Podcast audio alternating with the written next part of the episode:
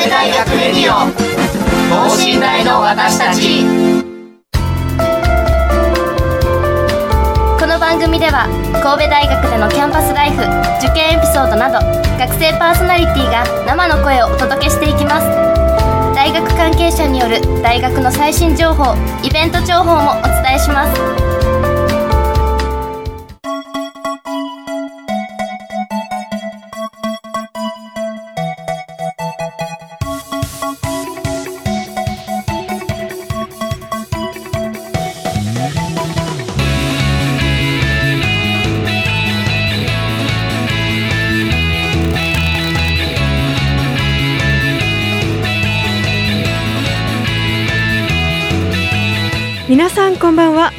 経済学部3回生の伊藤真理です。皆さん明けましておめでとうございます。2023年1月14日金曜日となりました。さて皆さんは今年はどんな年にしたいでしょうか。私はあのラジオについてあの今年の抱負を申し上げようかなと思ってるんですけどあの去年実は一度一人ラジオというものを行いましてなかなかあのいつもねあの同期の子であったりゲストの方であったりそういう方とお話しする形で進めていってるので一人ラジオをした時に全然話が一人で続かなくって そこを改善したいなと思ってあのせっかく今年もラジオ放送部の方でもちょっとさせていただくことがあると思うのであの一人ラジオを皆さんにお聞かせできるような状態まで日々改善していこうかなというふうに思っております。はいということで今週は学部クロストーク経済学部経営学部編をテーマにお送りいたします。経済学部所属の私伊藤と経営学部所経営学部所属のゲストの方でそれぞれの学部の特徴や雰囲気をお話ししようと思います。それではこの後ゲストの登場です。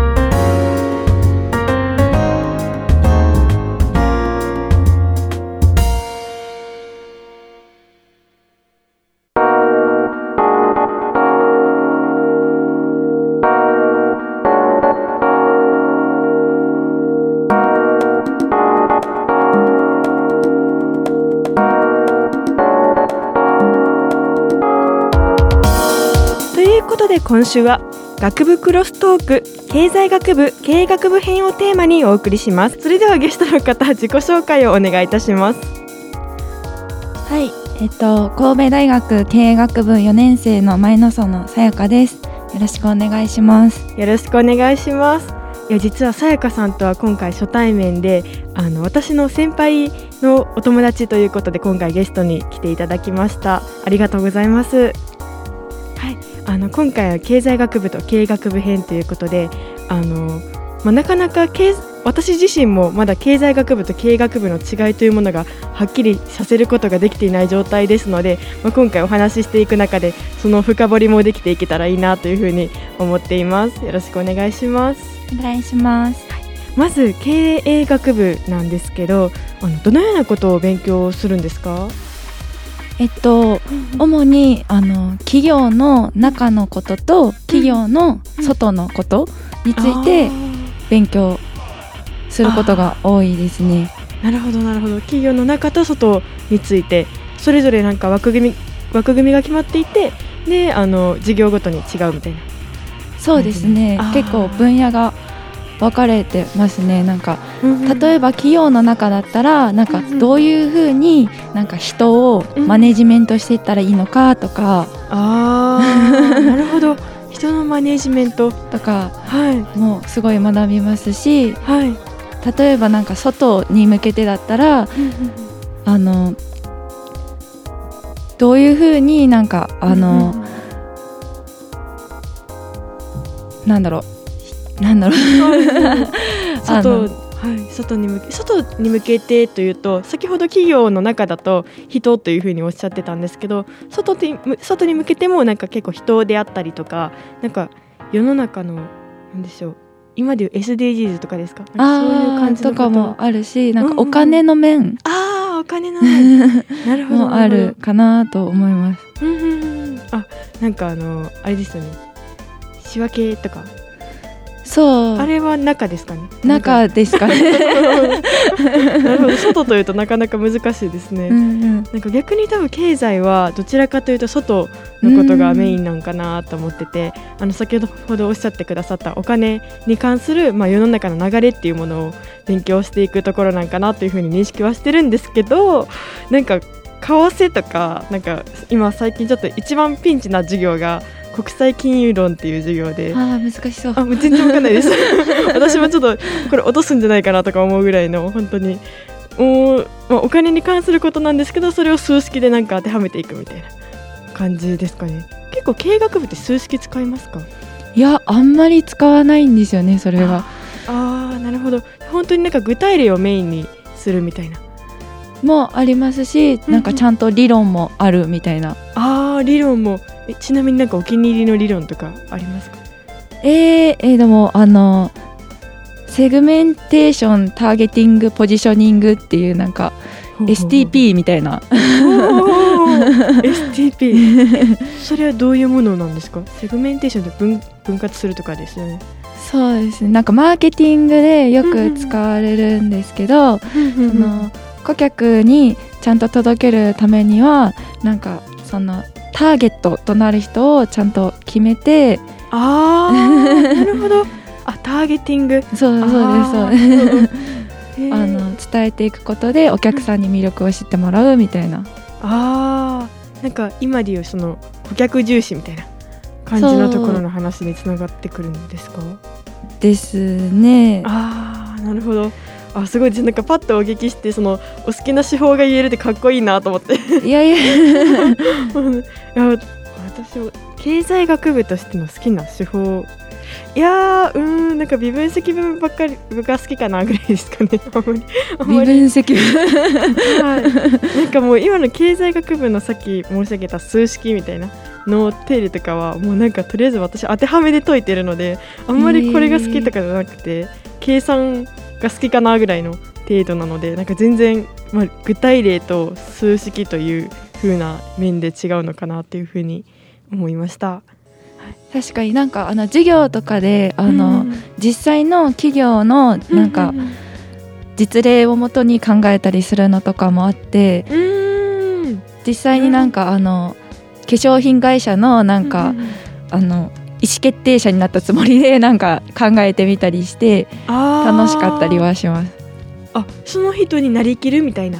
そうそうですね。なんかもう会社の社長とは言わないけど でもなんか、なんかそういうなんかそこでなんか自分ならどうするかってそうそうそういうのを考える授業とかもあって面白いです。ああ本当になんか全体を俯瞰して見るなんか視点っていうのが身につきそうですね本当に。確かに確かに。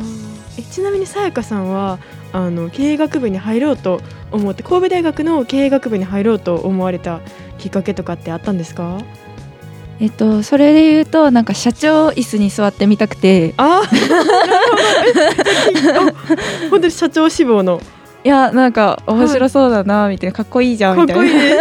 で経営学部と思ってたんですけどあの出光っていうなんかガソリンの、えっと、会社の社長さんはい。のがあの海賊と呼ばれた男っていう本があってその本で神戸大学が出てきててなんか、はい。あここ素敵な大学なんじゃないかなと思って気になったっていうのが始まりです。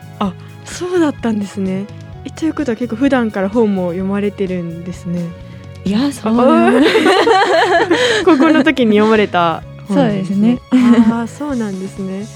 なるほど。実際通ってみてどうですか？なんか入学前とのギャップとかってありましたか？あーで言うとあの思った以上に山。だな でもその山だからこそ夜景が綺麗だったりとかあの海海の景色が綺麗だったりするなとかは思います。確かに。今日もね晴れててすごい綺麗ですよね。綺麗ですよね 本当に。とかあとはい。思った以上にいろんな地ホウはい。とか地域から人が来てて面白い人も多いなと 思います。えちなみに経営学部の人ってどういうイメージですか？あーっていうとあの結構あのノリが良くて元気でああ元気で。でも自分のし考えをしっかり持ってる人みたいな人が多かったりとかチャレンジ精神豊富な人多いな気がします。ああそうなんですね。なるほど。あもうなんか実際にあの、まあ、学部であの勉強されてる方からのお話を聞くとあーなんか外からは確かになんかそういうノリがいいとかいうのは聞くんですけどなんか実際どうなのかなっていうところは思ったりもしたのであ本当にそうなんだなって思いました。なるほど。あじゃあ結構授業とかも質問とかしてる方とか多いんですか？いやーそう。でもねあでもそうですね。してる人多いかもしれない。うんえ授業は結構大変ですか？いや経済学部ほどは大変じゃないなと思います。高度教養とかで受けられてなんかそう思われたみたいなはい。確かに経済学部ってなんかテスト100%とかそういうなんかテストがウェイトを占めてるもの多くってなんか経営学部私も高度教養で受けている時になんか授業終わりのレポートを書いてみたいなこところの授業が結構当たっているのでそういう面ではなんか授業後の復習をちゃんとできるっていう意味とあのなんていうか自分の考えで、まあ、単位をもらえるきっかけが得られるっていうところはいいなっていうふうに思いましたね。なんか経済学部本当にテスト100%だったら毎度の授業でなんか別に復習はしなくてもバレないので なんかちょっとおろそかにしてしまうというかで最後テスト前に詰め込むみたいな感じのところがあるので身につく面で言ったら多分経営学部って本当に毎回の復習ができるんだなっていうふうに思いました。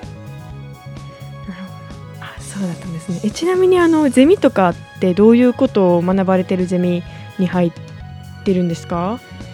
えっとソーシャルビジネスみたいな感じで、あのその社会になんかあの貢献する事業なんか NPO とかがやってる授業があるると思うんですけどそれってなんかそのあの成り立たせるのって難しかったりするのででもなんかその利益っていう経済的な価値だけを追求するんじゃなくてそはい。の社会にとってもい。いことをビジネスを通じて社会課題を解決していくためにはどうしたらいいのかなみたいな。あービジネスを通じて社会課題を解決する。あーなるほど本当に今の時代に直結しているところになってきますね。なるほど。その中でも卒論のテーマとか、まあ、今進められてると思うんですけどどんなことをあの調べられてるんですか？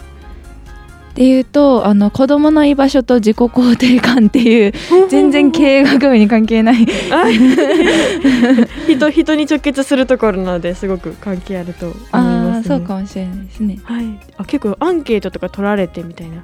そう感じですですねかあ卒論ってなんかどういう構成なのかとかって教えていただいてもいいですか？なんか私も卒論書かないといけないんですけどなんかグラフとかなしで4万字書かないといけなくって。ああそうで経済学部は4万字だよ ね。なんでなんだろうね。本当に。私もテーマは自由なんですけどちょうどあの今日の3限もゼミがあってでそれでそこでなんか卒論のテーマについて大まかになんか言ってねみたいなことを言われてるんですけど、まあ、テーマはなんとか決まったんですよ。まあそこからどう深掘りしていけばいいのかとかなんかどういう構成で書けばいいのかっていうのがいまいちなんかイメージがつかみづらくってなんか実際どういうふうに進められたのかなっていうのをお聞きしたいです。ああまずあのリサーチクエスチョンみたいななんか自分が明らかにしたいことみたいなのをまとめてそのためにはなんかどういうデータを取ってくればいいのかみたいなことを考えて データをなんか集めるためにどういうアンケートを作っていったらいいのかなみたいな。っあーなるほど。あて感じでそうそう。うん検定してみたいな、はい、あそれをあの自分で実際やってみてでその流れというものを卒論に記載していくっていう。そうですね、うん。全部全部。書いていくみたいな。全部書いていく。ああなるほど。結構もうアンケートも作られた作られていろんな方に答えていただいたという感じそなんでか？うですすね。意外と2万字超えそうであそうなんですか、そんなうん。大変じゃないと思う。ちなみになんかどういうところを明らかにしたいなって思われたんですか？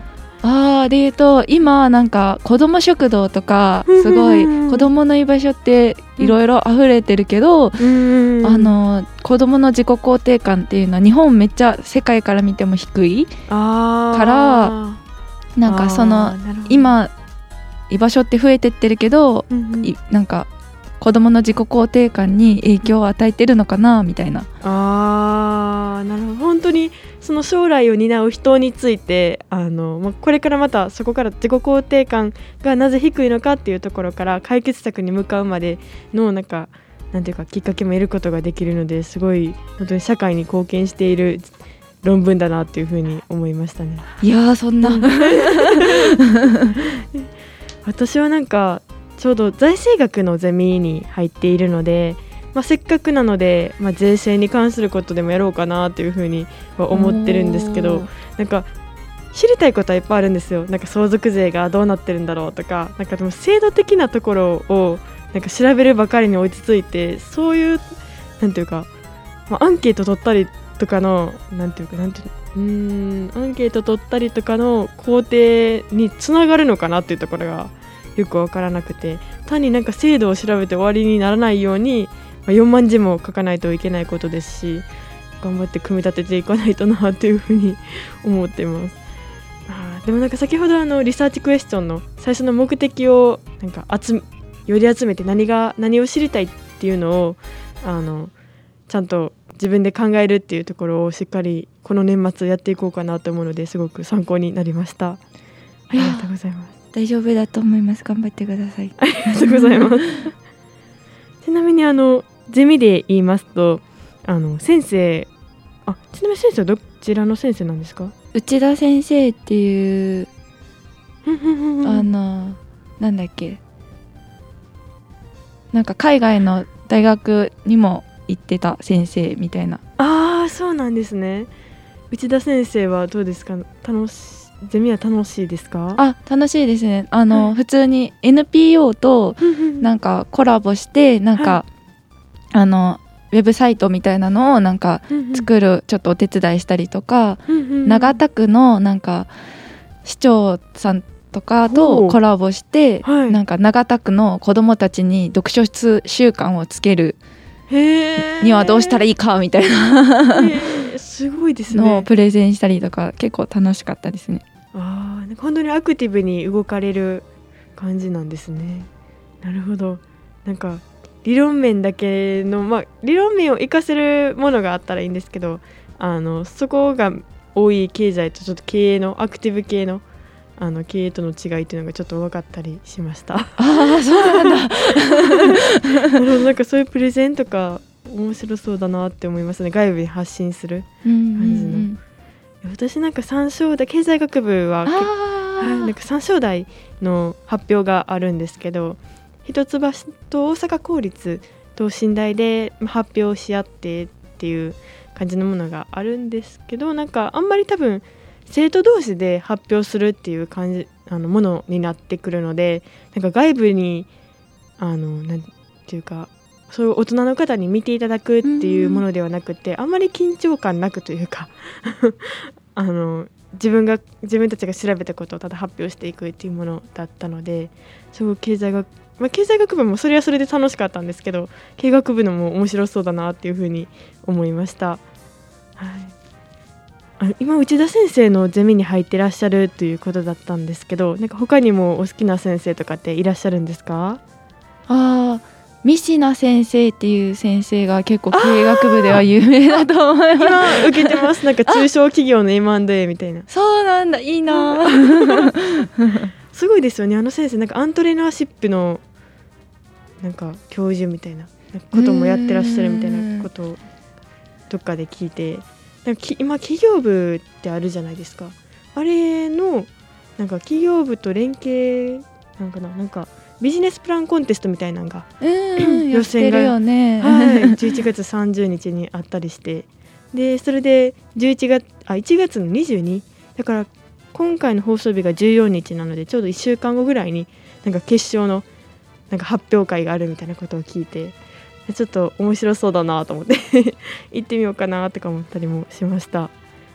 結構の起業起業しようと思われてる方って経営学部多いんですか？え多いですし実際に私の周りもしてる人とかいますよ、してるんですかもう、うん、なんか、へうーん、なんか起業って言わずにもなんか自分で古着をなんか売るみたいなそういうのをなんかちょこちょこなんか友達で作ってやってたりとか。へえもうマネジメントのでにお落とし込んで実際行動されてるみたいな感じですか？なんかそれともなんか本当になんか会社経営とかいうのではなくて自分からなんか物の売買というものをやってみるっていうのがメインなんですかね？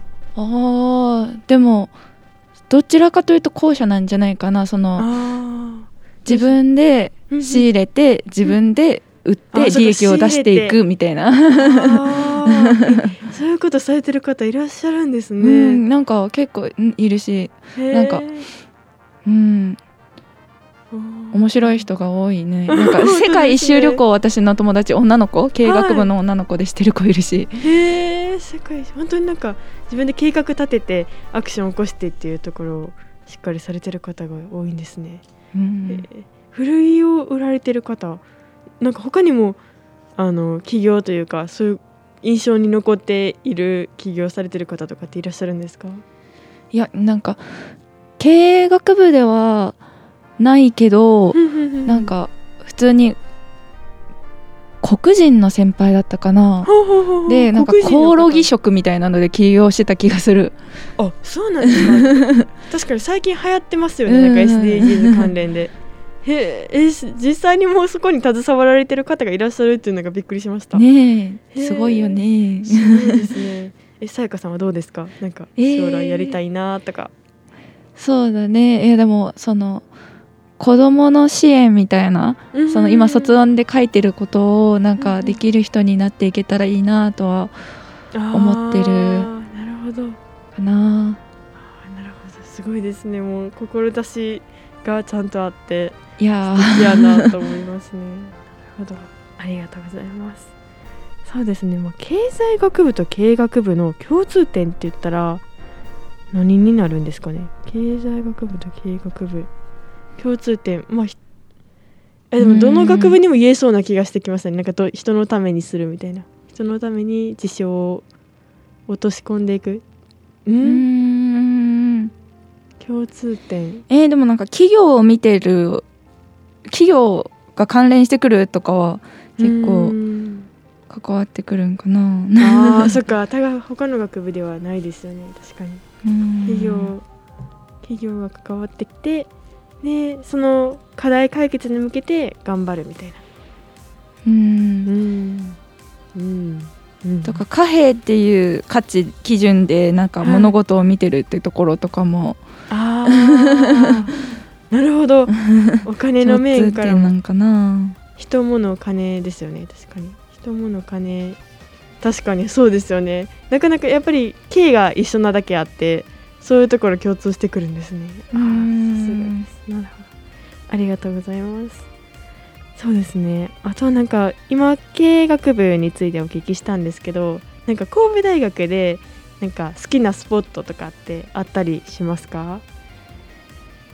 えーではい。もさっきも言ったあの経営学部のうん。あの校舎の近くの食堂から見えるはい。あの海の景色いいですよがすごい好きねあれ。私も好きですすごく。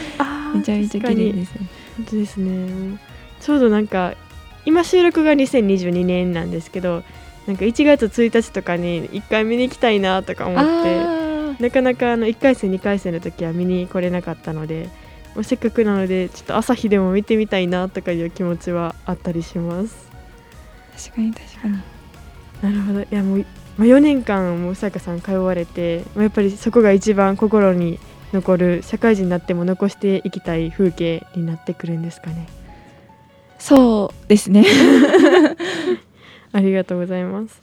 あとその、えー、と1月14日がこのラジオの放放送日ということなんですけどちょうど明日から共通テストが始まるみたいで、はい、私もあの生徒が受けるのでちょっとドキドキしながらあの、まあ、その日を迎えることになるんだろうなっていうふうには思うんですけどなんかもし経営学部を目指している方であったりとか神戸大学を目指している方にメッセージがあったらお願いしたいなというふうに思います。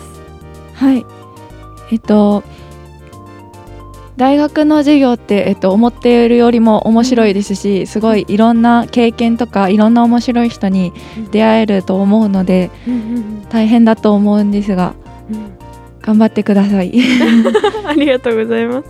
そうですよね。本当になんか高校生の時じゃなんか、まあ、イメージはするんですけどなかなか多分実行に移せるのかなとか不安であったりするところとかもなんか大学に入ってみたら実際になんかなんていうか大学生だからという気持ちに後押しされていろんなことに挑戦できる環境が確かに整うと思うので、すごく本当に頑張って入ってくださいっていう感じですね。頑張って入って大学生になってでこの景色を見ながら勉強に励んでくださいっていう風に確かに伝えたいですね。ありがとうございます。はい。今回本当に経営学部についていろいろお聞きすることができました。ありがとうございます。はい。ということで今週は学部クロストーク経済学部経営学部編をテーマにお送りしました。